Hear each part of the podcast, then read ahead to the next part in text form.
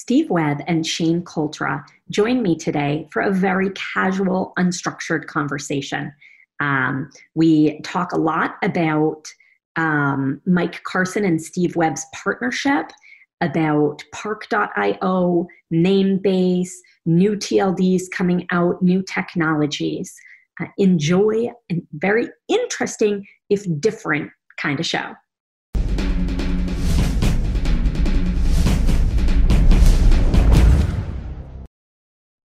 Media Options is the industry leading domain broker specializing in domain acquisitions, high value domain sales, and domain name consultation. As pioneers and thought leaders on the subject of the domain aftermarket and domain name value, plus through their clear domain acquisition service, Media Options offers startups and established corporations an unparalleled scope of high value domain options, providing access to domain names and curation technologies not available elsewhere. Media Options believes in the power of a great domain name and is dedicated to helping you obtain yours. Call or email today to put a domain to work for you. Efty was built by domain investors to increase your inquiries, sales, and profit. Forget spreadsheets and archived emails. Manage your entire investment portfolio in one place using a secure and completely confidential platform. Learn more at Efty.com. That's E F T Y Efty.com. Hey, Sherpa Network. I'm Tess Diaz, executive producer of DomainSherpa.com. And today we have an interesting show. Um, we're bringing in Shane Cultra, our um, beloved longtime Sherpa, Shane of DSAD. Hi, Shane. How you doing? Hi. Nice to be back. From a new location, you have more rooms in your house. Yeah, I mean, when your kids moves out and you uh, empty nester. You just try and you move room to room to room, trying to find the best location. And my wife works at home, so now she's stolen the studio area that I use downstairs because she's on. Everybody's on Zoom. Everybody has a studio. Everybody's busy. So, yep, it's I'm just true. wandering the home. Yep. And I'm delighted to introduce for the first time on Domain Sherpa, Steve Webb. What's going on, Steve? Not much. How's everybody doing this morning? Fantastic. Nice to see you in your signature park.io hat. Um, Steve, one of the few things that's showing up. Yeah, yeah, yeah, yeah. Um, Steve, give us a brief introduction of um, your role at park.io and other companies you and Mike Carson are working on. Okay. So I linked up with Mike almost a year and a half ago now. And so when I came on board, I basically took over Park.io. And so since I don't know, like June or July of 2019, I've basically carried the baton. So for anybody that doesn't know, Park.io started, I guess, 2014, 2015. And Mike was a one man army for you know the better part of five years. And then I came in and kind of took over all of that work so that he could focus on some of the things that he had been wanting to focus on but couldn't just because he has a family and you know lots of other obligations. And park.io takes a lot of time as i'm now very familiar with.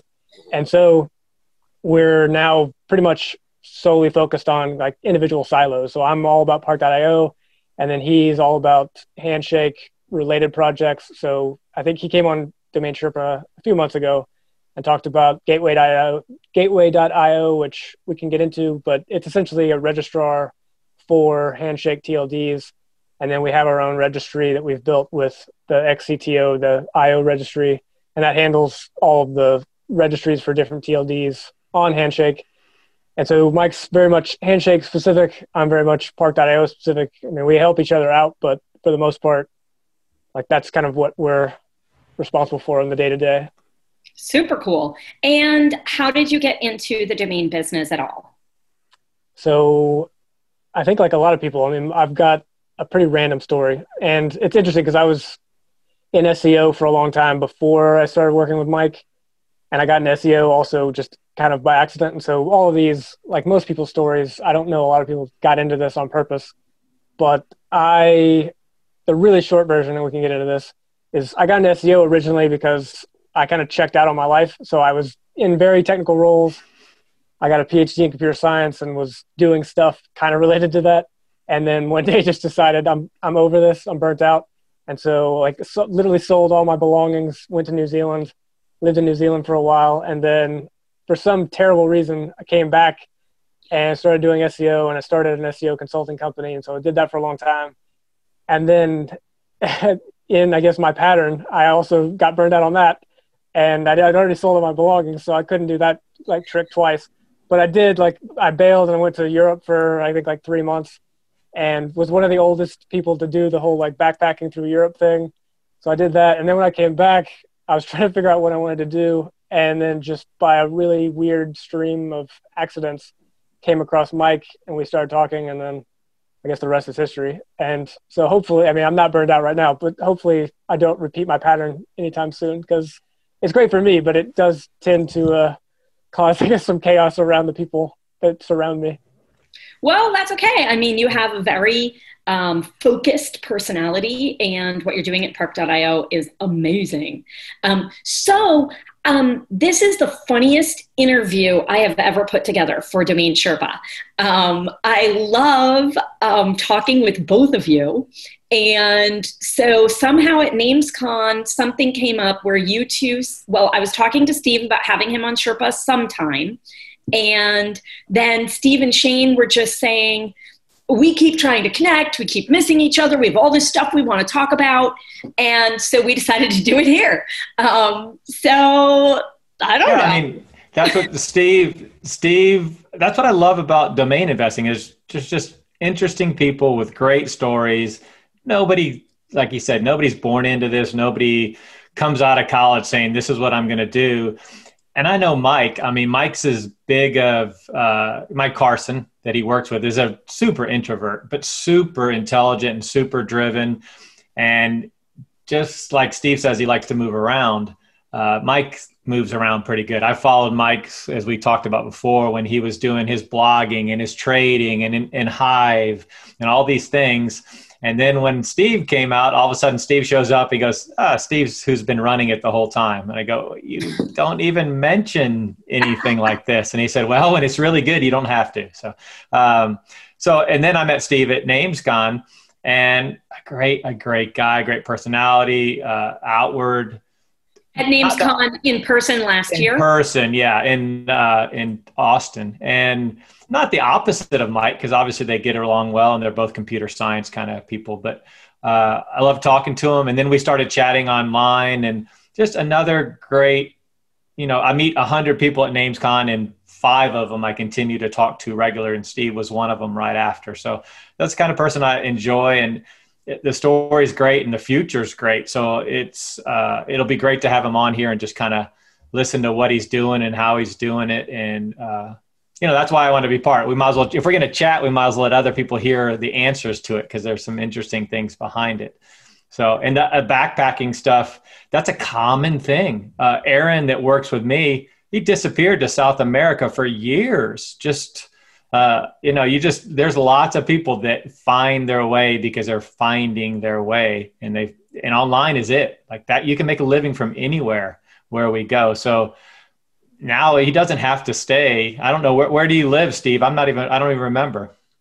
I'm in Texas right now, which I is not necessarily by choice because I was interestingly enough before, you know, the world became on fire was like literally had one foot out the door and was ready to to make a jump and then obviously everything got locked down and so yeah, so I'm still in Texas. I don't know how long I'll be here. I mean, by the looks of things, probably for a little bit longer at least. Where's the other foot though? Where's that jump you were going to jump to? Uh, so that's what's it, it, keeps changing now. Originally, I was probably I was going to stay in the U.S., but I was going to go like stay closer to some of my friends.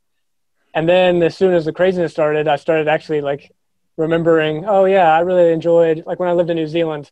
But then it's almost as if I mean, obviously the world's not conspiring against me, but every time I had like this grand idea of like, oh, I'm going to jump to this place, boom, there was a lockdown. Like, oh yeah, we're not going to allow U.S. citizens, which admittedly, you know, that's a good decision on their part, but still. So now I don't know. It's kind of a revolving door. But when uh, hopefully everything kind of calms down, it will probably be in another country again. But I don't know. I mean, I've got a lot of time to figure it out. Apparently. Yeah. True. So, so um, it's unrelated, but is is that a calendar behind? Like I I love the painting behind Shane, but I can't figure out if it's just a painting or if it's like a painting slash calendar. It's a. These are the, the hard hitting questions, by the way. It's a. Oh, okay, it's just a painting of a frog that my daughter did when she was five. I like it. I guess it the monitor. Yeah, the monitor made yeah, it kind of seem like there was a calendar. I didn't really set up the whole background very well. I probably should. I forget that people actually just stare at the back of your wall when when they're you're talking if they're watching on video. I gotta I gotta present a little better. I had a Bulls flag at one of the talks, maybe the online names con talk. I probably got ten texts and emails asking if it was an original 1990s Bulls pennant. And I was like, was yeah, actually, yeah, it was. It is a original Bulls pennant. But yeah, it is funny how people look at the backdrop as well. Now you don't have any kids. You're not married. That's the other thing when I'm you not, we no. talk about. Yeah, so you don't have any chains. Yeah, I. All right, uh, wife, no chains. that is no. so. Yeah, we won't go. I mean, there's there's a very long history, obviously, behind all that. But by design, yeah, I still uh, am fairly free. Yeah. well, I mean, as free as any of us are right now. Uh, yeah. The only thing that confuses me about your story is that you look like you're 22. I know, isn't that great? I, I shaved for this too, so like that knocks off. Because even in my like craziest quarantine beard, I still maybe look like I'm in my 30s. So that's the other. So whenever I you know do these ridiculous adventures, it's okay. Like I can get away with it because everybody just assumes I'm a child. And then whenever I explain, oh yeah, no, by the way, I'm a fully functioning adult man. Like, you know, you just yeah. see the shock of like, oh my god. And the other thing that goes for me is when you're talking about personalities, I tend to be way more extroverted whenever I'm like out and about. So unfortunately, whenever I'm at my home base, I am more professional and serious. And so, like whenever I leave, like when I'm on these ridiculous little adventures, it amplifies the the extrovert. And so I I very much come across as like a dumb 20 year old kid, even though I'm obviously not anymore. All right, are you going to tell us how old you are now? I'm almost 40. I mean, shockingly, considering I mean you can't tell because I really do have the baby face going. So you're the same age as Shane. Yeah, yeah. exactly. We're we're gonna have a birth. We're gonna celebrate our 40th together. Yeah, yeah. Nice. We're going to New Zealand to hike. I like. I mean, I'm, I'm gonna hold you to that.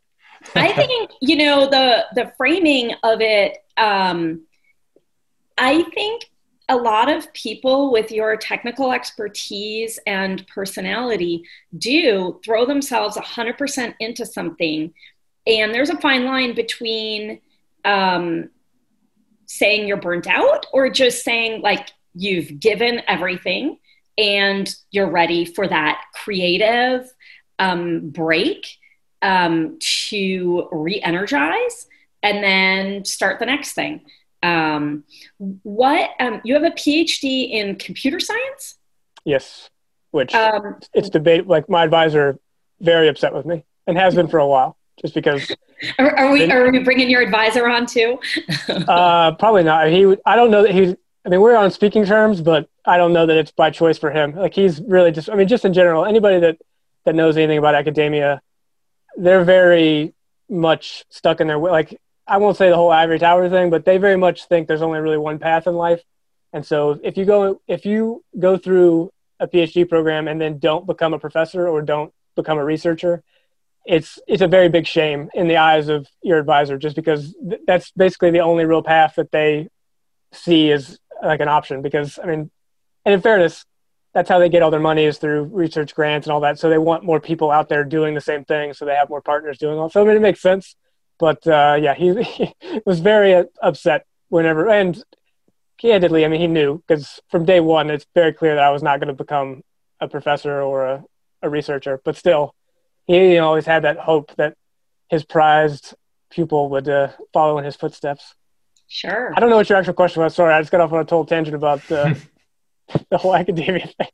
No, yeah, a lot of people don't know about academia and how what the you know what the deal is is because these professors uh, they essentially sponsor you or they raise the money yep. to bring you on to pay for your graduate school and your PhD so they kind of playing the game where they hope they raise the money for you, and then you go into research and add to the team that writes grants and brings yep. in more money because it, it's not about teaching. Not at all. so that's it's I mean, about raising funds. It's actually really interesting because and, and I can only speak for computer science, but I'm sure it's like this in a lot of disciplines. When you go to like a really big name university, you're where like they don't care about you. Like when you go to an MIT or a Berkeley or any of the you know top tier computer science programs, if you're an undergrad, like you are in the deep end and there's nobody to throw you a life raft because nobody cares about you. Because like Shane was saying, the only oh, you're not making anybody any money if you're an undergrad. Even whenever you're in grad school, if you're a master's student, you make the school money, but you're not making the professor money, so they don't care about you either. Ultimately, the only people they care about are the grad students, like the PhD students, because to Shane's point, they're churning out research, they're helping write papers, they're helping write grants, and that's how you know the whole machine keeps turning. And so it's it's really interesting because I went to to Baylor, which I nobody really knows what Baylor is unless you know about our scandals in our sports programs. But Baylor is by no means a computer science powerhouse. And part of the reason I ended up going to grad school was it's kind of an unwritten rule that if you're the top graduating senior, you're basically forced to go to grad school because it's like, you're our only hope. Good luck. Go to, go to grad school. Make us proud.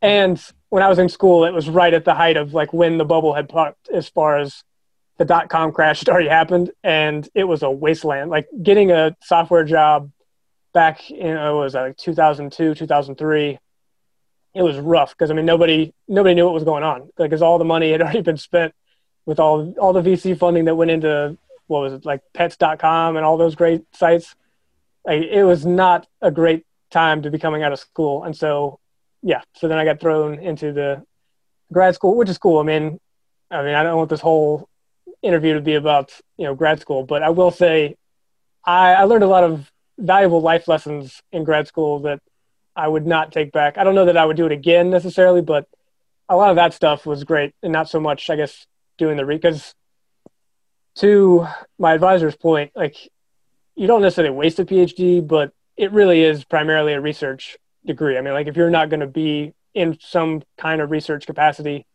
you don't really need a PhD. I mean, it's it's definitely not a prereq for, especially in software. I mean, you can obviously be the I mean, look at uh, you know Bill Gates, look at Zuck, you know, all these guys that don't even have degrees. I mean, obviously you don't need a degree to write code, but again, I, I learned a lot of just like how to live type things more in grad school than I did as far as actual technical stuff. Huh. Yeah. How about, oh, go ahead. How about, no, go um, how about SEO?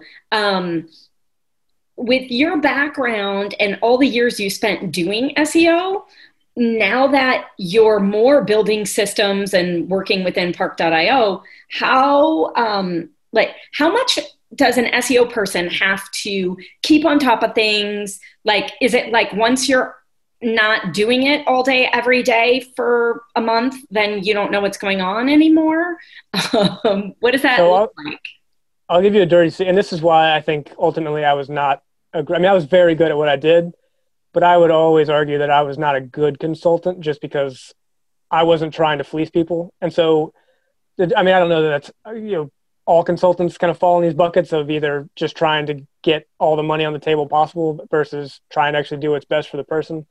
But in SEO, especially, like there's, there's a lot of snake oil salesmen and a lot of people that are telling you you need to do things that you don't need to do. And like, and so I, this isn't always the case, but from my perspective, a lot of SEO is a lie. Like it's just it's not nearly as dynamic as a lot of consultants will try to make you believe because you know it, it's it's like construction, right? Like you construct whenever you go through these huge construction projects, there's great job security in that, right? Because the roads are always being torn up. There's always going to be a reason to keep doing construction, and that's what a lot of SEO consultants perpetuate as well. Is like, oh, well, you know, there's things. I mean, things are changing all the time, but they're not on these like grand scale things. They're just like there's some minutia that if you're doing the right thing to begin with, you shouldn't even really care about. But from an SEO's perspective, like they're constantly trying to to drum up this fear of like, oh, you know, it's it's constantly changing. You gotta you have to keep paying my retainer because you know yeah. I'm the only one that's on top of what's going on, which in all reality is not the case. I mean, and I think this probably applies to a lot of things, right? Like if you're really in the weeds, like you can convince yourself that oh yeah, like things are changing daily, but in reality, if you take a much larger perspective, they're not changing that much. I mean, As long as you don't do something crazy. So when people talk about burning domains, for instance, like in, in those cases, yeah, like things are changing pretty dynamically. Like if you're right on the edge and like you're doing gray hat stuff or even black hat stuff, then then yes, then you do need to be well aware of everything that's happening on a daily basis. But if you're doing on the up, like if you're doing traditional marketing, like real marketing, which SEO is kind of under the umbrella if you're doing it correctly, then no. Like then you, as long as you know the foundational type things and you know fundamentally what's sound, then yeah, like you need to be additively doing stuff. Like you should always be marketing. You should always be trying to to get additional outreach and get more partners and all those types of things. But it's not because you're chasing, you know, Google's algorithms or whatever. You're just doing what you should be doing anyway. Even if Google didn't exist, I mean, the types of marketing activities you'd want to do, you should be doing regardless, right? So, so the the short answer, even though that was not short, is no. Like it's, it would. T- like I have been out of the game, like the the game game for a couple of years, I'm sure it would take me a, maybe a day to get up to speed on like what really has changed in the past couple of years. And I would be shocked if anything fundamentally like I'm sure there have been thousands of articles, right, that have said, "Oh, oh my God, like Google said this," and so you know, just like any other industry, like even in you know in our industry, one news story turns into a hundred because that's just the nature of the internet now. But did anything really fundamentally change? No, not really but I got 500 emails saying that my site can be improved. So I'm, I think I'm need help, right? I I'm, just assume I'm surprised that. it's only 500. I mean, I feel like every morning I get warned that I'm not doing the right thing and that they can rank me number one. Are those so you, from Steve? I, I hope so. Because I tell you, I would get that was my favorite part of being an SEO is how many email. I feel like when I got an SEO, I got even more of those types of emails, which to me was obviously the most ridiculous thing ever, right? Like if you can't do two seconds to do the research to realize, like even and they would use like our agency site too. It's like any anybody like with even an ounce of brains could figure out that our site is SEO related. So pitching SEO services to us is clearly a wasted email. Like you should be focusing far more on low hanging fruit as opposed to trying to pitch SEO services to an SEO provider. But yeah, uh, it's just a blanket email. But I figure between you and Sean Markey, I I pretty have pretty much have the best a- SEO I could ever have if I ever have questions. Uh, it's so what yeah. we should. I want to talk about that. I want to talk about so because I I mean I've been hands off on so I'm affiliated with a restaurant slash bar, which is probably one of the more interesting industries right now, just because of the craziness. But since you also have like a legit business, I'm curious because I've seen obviously, I mean, we haven't talked nearly as much as I would like as far as how you've handled that transition, but I am interested in kind of what has been the most challenging thing for you in terms of transitioning the, the yeah. nursery to be more kind of online friendly, I guess is the best way to describe it. Yeah, I mean, I, I think we're all in this industry where we know how online works and how our domain should be and the importance of this but sometimes we don't go back and work on our own house. So um, our websites aren't the best. But I was already preparing, and luckily I have Travis that I work with at DSAD, who's an amazing coach, just an amazing person. He's the smartest guy I know. And and the second that I had some issues, and I said we have to turn this thing on. We have to get online ordering sharp and easy. We worked on it you know 10 hours a day for a week just trying to answer the questions that we people would say i'm having trouble doing this so we'd switch that i can't find the online order okay as soon as you come to the website the world's largest button that says order online. But I, i'll just preface everything and say i'm a trader and trader i've learned and been bred that chaos is an incredible opportunity. It's i love it. I absolutely love when things go poorly and where things are crazy because that just presents the best opportunity to make money, to be a leader, to just show what you've done all the time. So I I loved it. I mean, I know it sounds terrible that people are dying and people are sick, but I just sat around and thought somebody's got to be positive. Someone's got to lead everybody to the light of the tunnel. This we're not things of much worse have happened. I know, and I've said this several times, when they stormed the beaches of Normandy, that was loss. I mean, they were men were dying by the hundreds of thousands overnight. This is definitely lots of people dying, but compared to that, we can handle it. And so I just basically took the things that I think we needed to do, and it worked. Ama- I mean, Travis was amazing. Our online sales were pretty much bigger than our regular sales were in a normal spring, and we just adapted every question and problem that they had. We had I had the ability to work with someone like you do with uh, Mike. If there's a problem, you guys can fix it because you know what you're doing. And so Travis helped me know what I was doing when it came to those things. I, you know, PCI compliance when it comes to credit cards it's ridiculous. So PCI compliance is when you have a credit card and you um, you do it online, and they want to make sure that everything is safe. Is your IP safe? Is your the little checkout box? Everything about it has to be secure. Well, I'd always had plug-in credit card machines, and I could answer three questions and say, and that was it. Now they're checking my IP at the nursery, my IP at my website, everything. It took me 40 hours to figure out to make sure that, that that the company gave me approval to sell online nobody thinks about stuff like that and when covid's going on and you're worried about employees the last thing that a small business owner is going to say how do i get pci compliance i had tra- without travis i couldn't do it. He recoded the website. I talked to internet provider who recoded the box at a tower that feeds me internet to make sure that it was pci compliance. That's what the problem with all these small business owners is how do they handle all that kind of stuff? Well i know people like you that i asked you about seo i knew travis. Um, that's what business owners have to do is set up a surrounding team that helps them um, you know answer all these questions about the internet. They, and they're getting fleeced like you said. They they said oh my gosh i don't have an online presence. And everybody's ordering through the web. So they pay some web company 20 times what they should.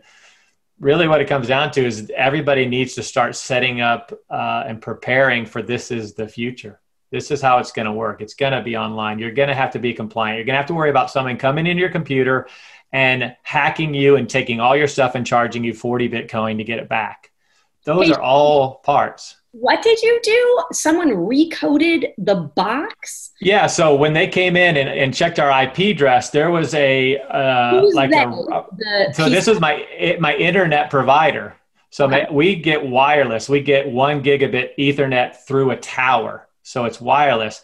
But the box that was our router that started before our nursery had not been updated and not been recoded to uh, proper standards. So they said, "This this is outdated. It needs to be fixed." And I, I mean, I ran this scan. It's an 11 page PDF of the problems. And Travis says, "I think there's a box at your system that needs to be coded." So I called the owner of the company, who I happen to know, and said, "I'm going to send you an 11 page PDF of errors."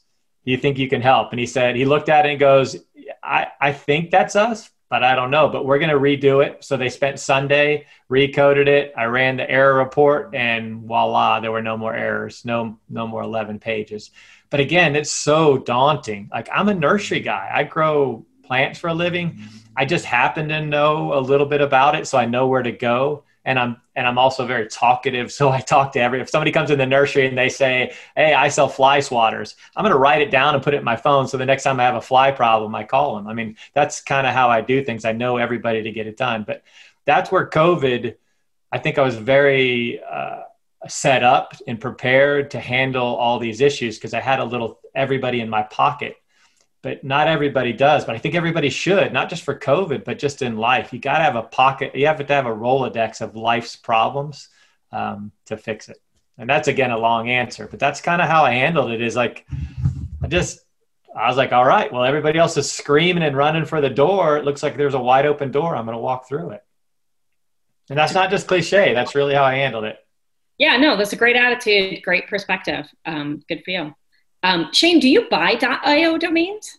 Oh yeah. So I it took me a while. It like uh, other people, I probably wasn't in it as quick as everybody else. But I was looking at my first .io is probably five or six years ago, uh, and then on Flippa, there was a period of time where it was .info was super popular, and then all of a sudden .io on Flippa was the hottest thing. So I kind of got involved in that as well. But I have watched Mike do this whole thing because the story's been told a million times. Mike and I were, have been friends since 2007.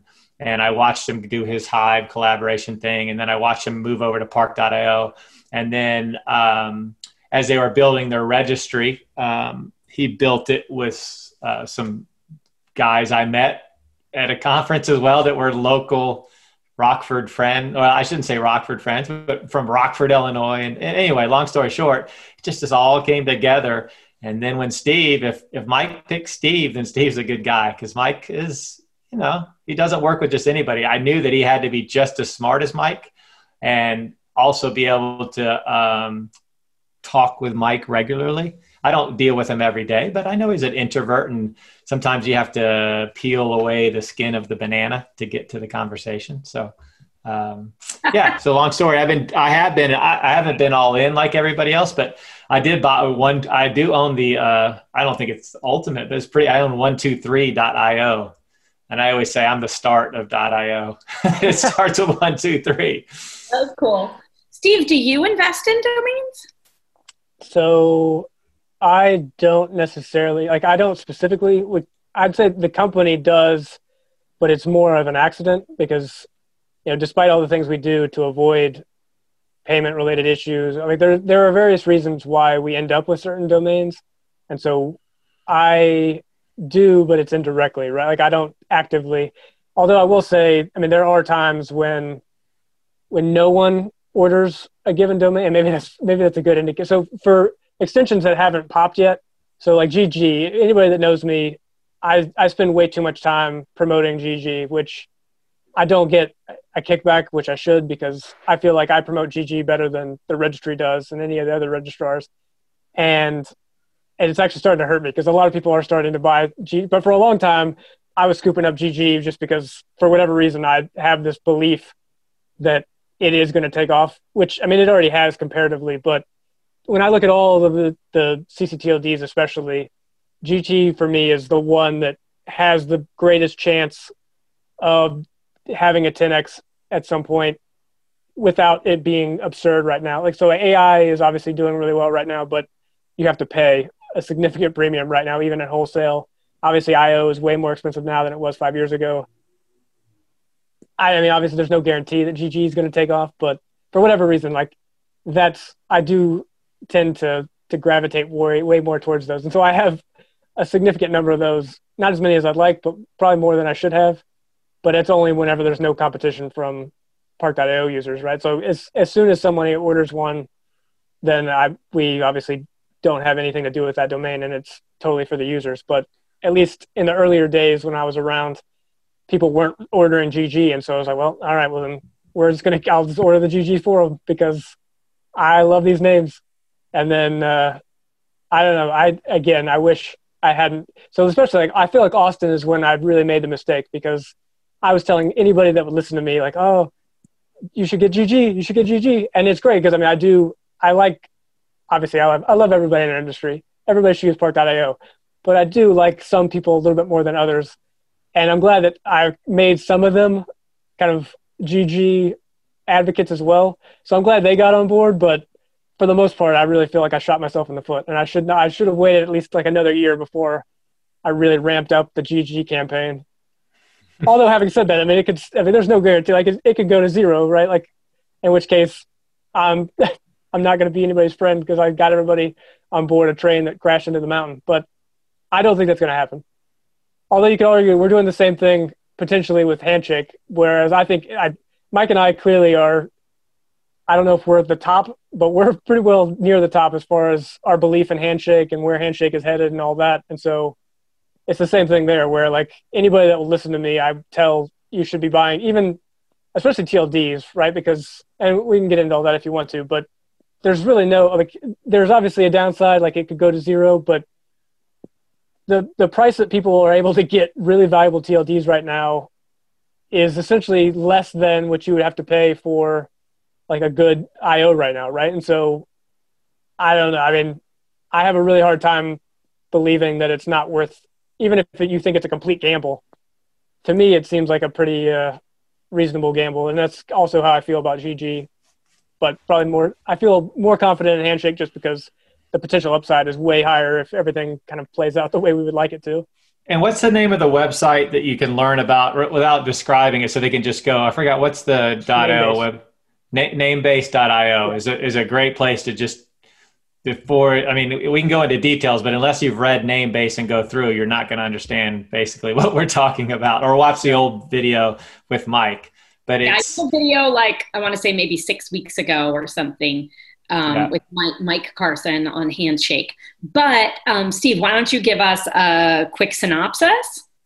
Okay. So and i would also i don't know that we've talked I'll, I'll at the end of my little synopsis, I'll also give something I don't think other people have really thought about, which is there's lots of ways to get involved. Is kind of the overall takeaway, but the the really high level explanation of what Handshake is is in the current system you have root zones for various TLDs, right? And they're and they're centralized. Like there's a very small number of companies that maintain the root zones. And so the whole idea functionally of Handshake is you want to distribute that, right? So instead of having a, a select number of centralized managers of root zone of .com of you know any TLD, you distribute it on the block because I mean blockchain gets a really bad rap because it is very much a buzzword and people have tried to apply it to everything even though it doesn't necessarily make sense. But the whole like if you know nothing about blockchain, all you really need to know to just get introduced is it takes centralized and it makes it distributed. And there's lots of cool crypto- cryptography and math that makes it work. But at a very, very, very simple level, it takes like let's say you're ho- hosting something on one server and now magically i can host it on potentially unlimited server i mean obviously it's bounded by how many servers there actually exist in the world and when i say server i mean it could be individual computer like anything that can run code basically and so that's kind of what the real upside is for for blockchain is it allows for a secure distributed equivalent of things that are being done in a less secure centralized fashion and so in Handshake, the reason that's a great thing is it distributes those root zones. And so now instead of having one organization or a small number of organizations managing these mm-hmm. very valuable things, which are TLDs, you can distribute it across a massive network. And on top of that, the thing that Mike is most excited about, and I'm also pretty excited about, is it opens up the namespace, right? Because so anybody that's in our industry knows ICANN is the one and only real body that governs all TLDs, right? So if you want a new TLD, you have to go through this incredibly lengthy and incredibly expensive process to get a new TLD. You're not getting it tomorrow by any means. Like it is multi-year, and depending on who you talk to, at least six figures. In most cases, seven figures. And there's no real guarantee that you're going to get it, right? And so that's somewhat upsetting. I mean, Mike gets way more passionate about it just because this is kind of his baby and he really cares about it. I'm passionate, but I I spend too much time on Park.io, so my passion kind of gets split. But what you really need to know is if you want a new TLD right now and you're not a Facebook or a Google or an Amazon, you're not getting it. I mean, like that's just the bottom line. And people in our industry have done a lot of cool hacks to try to get around it. Like we've talked to a lot of people that have lots of. I mean, we've also tried to get certain CCTLDs because there's just there's lots of cool stuff that people want to do and there's lots of innovation that could happen if they were only allowed to get these TLDs. Handshake allows that, right? So the whole idea, or not the whole idea, but one of the big takeaways is that you have access to these TLDs that in most cases you're probably never going to get access to unless you, you know, ICANN decides they're going to release it, you know, in a year, two years, five years, 10 years, whatever from now. And so like so JS is kind of the best example for us. For the longest time, Mike wanted J, .js. So JS stands for JavaScript for anybody that does, you know, front end and now back end development. And forever, like he, you know, he can tell the story with it than I can as far as like all like he spoke to some government and some I like he he did all kinds of crazy things to get his hands on .js, and it just didn't happen. But then with Handshake, like it, JS was auctioned, and I don't know if I don't think we got. I think actually Namebase owns JS, but now and they've actually allowed I think some huge number of JavaScript projects to just have it essentially for free.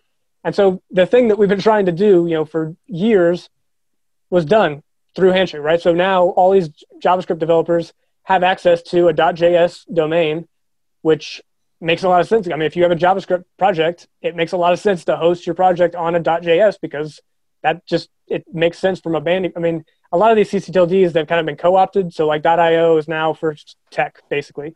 .gg is for gaming. .co is kind of you know universally for company. But you don't have to play those games if you can just have the TLD, right? So like JS naturally makes sense because JavaScript has already been baked in as .js, like that's the file extension. And so you just you get a lot of cool innovation and just from jump by virtue of now having the TLD. But then also you don't have to deal with the red tape and all of the crazy restrictions and the concerns of people taking away your TLD and all these things. It's all distributed and secure and, and away from kind of one centralized governing body and I realized this was supposed to be like a really short, quick overview, and it's now a meandering thing about the philosophy of handshake but just yeah to hang. And um, I, I like the combination of the two of you where you can give this super technical um, longer background and then i can say to shane so shane have you bought any of these? Like what's the practical application for the average joe yeah. So, well, I've talked to Mike. So I go to the auctions every day. I go and watch them because they, they they tell you what's coming up and when it's coming up, and it's in uh, it's in Ether, right? I think it's in no no it's in Handshake Coin. Yeah, HNS, yeah, yeah, HNS. So it's in Handshake Coin, and um, yeah, I mean I bid in some of the auctions as well. The problem, and he didn't mention it. The problem is it's in the only browser right now is what Brave. No, what what browser is it working? So that's and the the technical issue with Handshake right now is it's not like the browser. You can do it with any browser, but you have to change your DNS. So it goes kind of at the operating system level, and that's kind of going to be an issue if you're not a developer. It's not. I mean, you can change it. It's just you have to go to NextDNS right now. And, like they're the only real like big provider that provides. But it's because, and just really quick, just to clarify this, Handshake doesn't take away from any of the existing, right? So like all of your .coms and .nets and .io, everything still resolves the same as it would if you weren't using Handshake.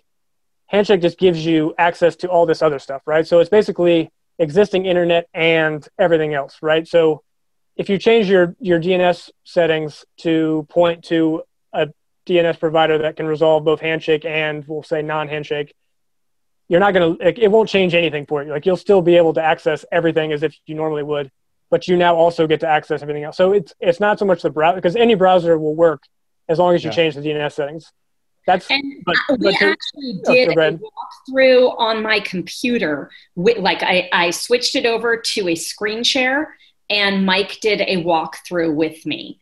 Um, so I'm just looking up real quick when that show was, so people can reference it.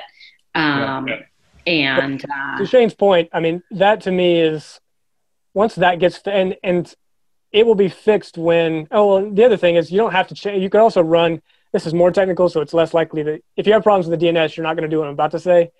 But if you're really interested you can run a full handshake node an hns node on your computer. Very much the same as if you wanted to you could run a dns server on your computer right? So if you're if you're really into tinkering and like you you know, all the words i'm saying make sense then you should just run an hns node on your computer because that's the easiest way to do it if none of that makes sense, then don't try that because that's going to be probably more of a headache. You should just change your DNS settings. And unfortunately, I don't think there'll be wide adoption of all this until that problem gets resolved. Right? And then that gets resolved when when Google DNS d- decides to also start resolving Handshake, when Cloudflare, like whenever more providers allow for the option and not just NextDNS, that's when I think the general public will be more aware. But to Shane's point, also so unstoppable domains is so there's essentially three pro- projects that are kind they're trying to do different types of the same thing. And unstoppable has the the browser issue that shane's describing because unstoppable actually uses a completely different protocol. And so i'm not here to throw dirt on anybody's i mean everybody's trying to accomplish cool stuff. I'm all about inclusion. We should all you know but i will say it is more of a challenge if you're trying to convince developers to develop in a brand new protocol and have to do special things versus just changing a DNS setting. But that's neither here nor there. I'll just say, from my perspective, there are more hurdles, even as a developer, to do certain projects versus others. Yeah, I mean, but but so, again, having said that, I'm under no illusion. I mean, there are technically like this is not super easy for the general consumer right now. Like there's absolutely some tech savvy associated with it, right? Which will hopefully not be the case in the future, but right now, absolutely, you have to at least be a little bit comfortable with some tech stuff to get it up and running. Well, um, so I filmed with Mike on June 15th, and we did it on the show, and it took like a minute and a half, and then I had to reboot.